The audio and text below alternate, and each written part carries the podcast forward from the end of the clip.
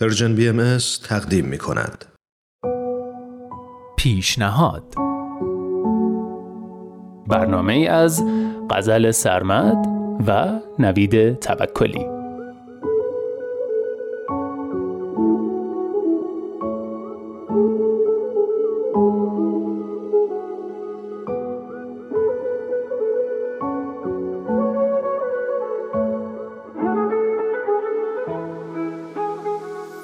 سلام من نوید توکلیم و امروز یه پیشنهاد خوندنی کاربردی براتون دارم. دوستان تالا چقدر براتون پیش اومده که یه حرف یا یه برخورد دیگران به همتون بریزه؟ چند بار پیش اومده که یه حرفی رو بزنید و بعدا از گفتنش پشیمون بشید؟ چقدر پیش اومده که روابطتون به خاطر یه سوء تفاهم به هم بخوره؟ چقدر خودتون رو بابت اشتباهات گذشتهتون سرزنش می‌کنی؟ همه اینا مواردی که بارها و بارها برای ما پیش میان و انگار ما پذیرفتیم که بخشی از زندگیمون باشن. اما زندگی می‌تونه خیلی دلپذیرتر باشه اگه ما با خودمون و اطرافیانمون در صلح باشیم و بار قضاوت ناعادلانه دیگران خودمون رو به دوش نکشیم. نه؟ لابد می‌خواید بگید خیلی کلیشه‌ای و نشدنیه اما یکم صبر داشته باشید. امروز می‌خوام یک کتاب بهتون پیشنهاد بدم که دستورالعمل‌های کاربردی و ساده ای داره برای رسیدن به صلح با خودتون.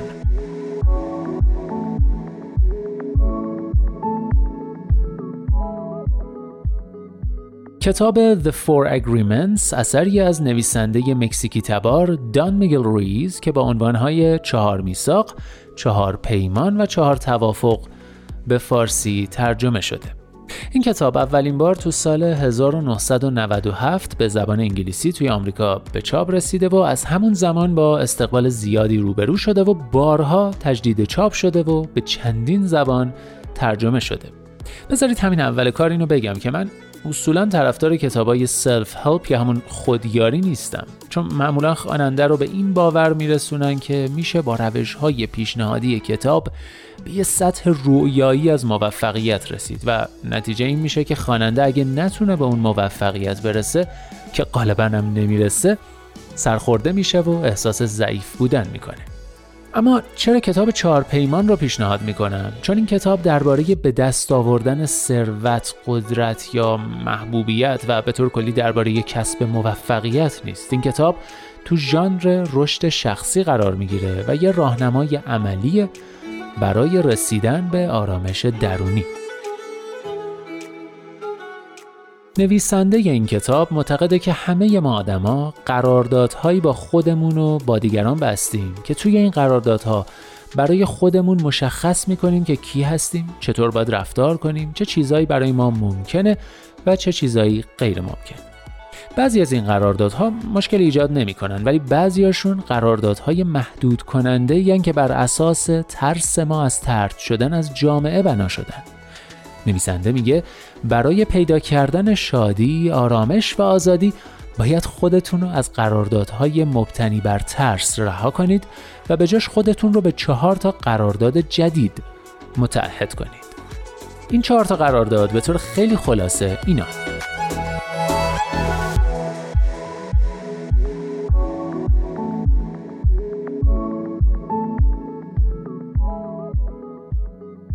قرارداد اول اینه که با کلام خود گناه نکنید. طبق این قرارداد شما باید تو انتخاب کلامتون دقت کنید. کسی رو نرنجونید و شکایت و انتقاد و غیبت و دروغگویی و بزرگ نمایی واقعیت ها رو کنار بذارید. کلام یکی از قدرتمندترین ابزارهایی که در اختیار دارید. به جای تحقیر دیگران یا حتی خودتون برای تمجید از این ابزار استفاده کنید. به قول نویسنده هر انسانی جادوگر است. می توانیم با کلام خیش تلسمی را به گردنی بیاویزیم و یا تلسمی را باطل کنیم.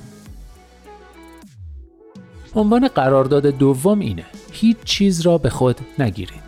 نحوه رفتار افراد با شما فقط باستابی از شخصیت خودشونه و هیچ چیزی رو در مورد شما ثابت نمی‌کنه. برای همین چیزی رو به خودتون گرفتن و رنجیدن به خاطر رفتار یا طرز فکر دیگری خیلی با عقل جور در نمیاد.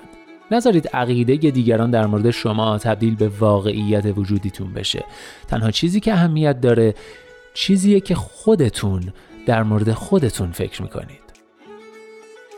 قرارداد سوم فرض و تصورات باطل نکنید. خیلی از مشکلات توی روابط به خاطر اینه که به جای سوال پرسیدن و ارتباط برقرار کردن انگیزه آدما از رفتارشون رو حدس می‌زنیم. این می‌تونه باعث ایجاد سوء تفاهم ها و ناراحتی های زیادی بشه. در عوض باید شهامت سوال پرسیدن و بیان اونچه واقعا می‌خواید رو درون خودتون پرورش بدین. با وضوح تمام و خیلی شفاف با دیگران ارتباط برقرار کنید تا از سوء تفاهم، ناراحتی و دردسر نجات پیدا کنید.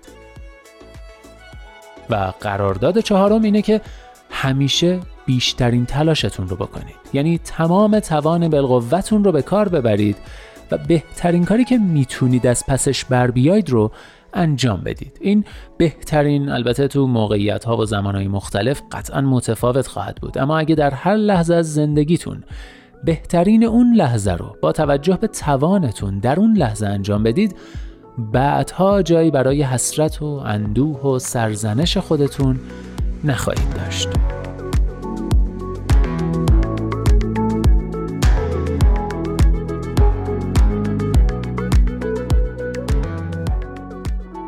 حتما متوجه شدید که این قراردادها ایده های جدیدی نیستن که قبلا نمی‌دونستیم اینا توصیه های همه مذاهب و آین های روحانی هن. اما نحوه جمعبندیشون و بیانشون به صورت موجز و قابل لمس کتاب چهار پیمان رو به یه راهنمای خوب تبدیل می‌کنه پیشنهادم اینه که این کتاب رو برای فهم بیشتر این قراردادهای با خود مطالعه کنید و امیدوارم توصیه های ساده و موثرش رو تو موقعیت های پیچیده به خاطر بیارید و از رنج خود ساخته در امان بمانید.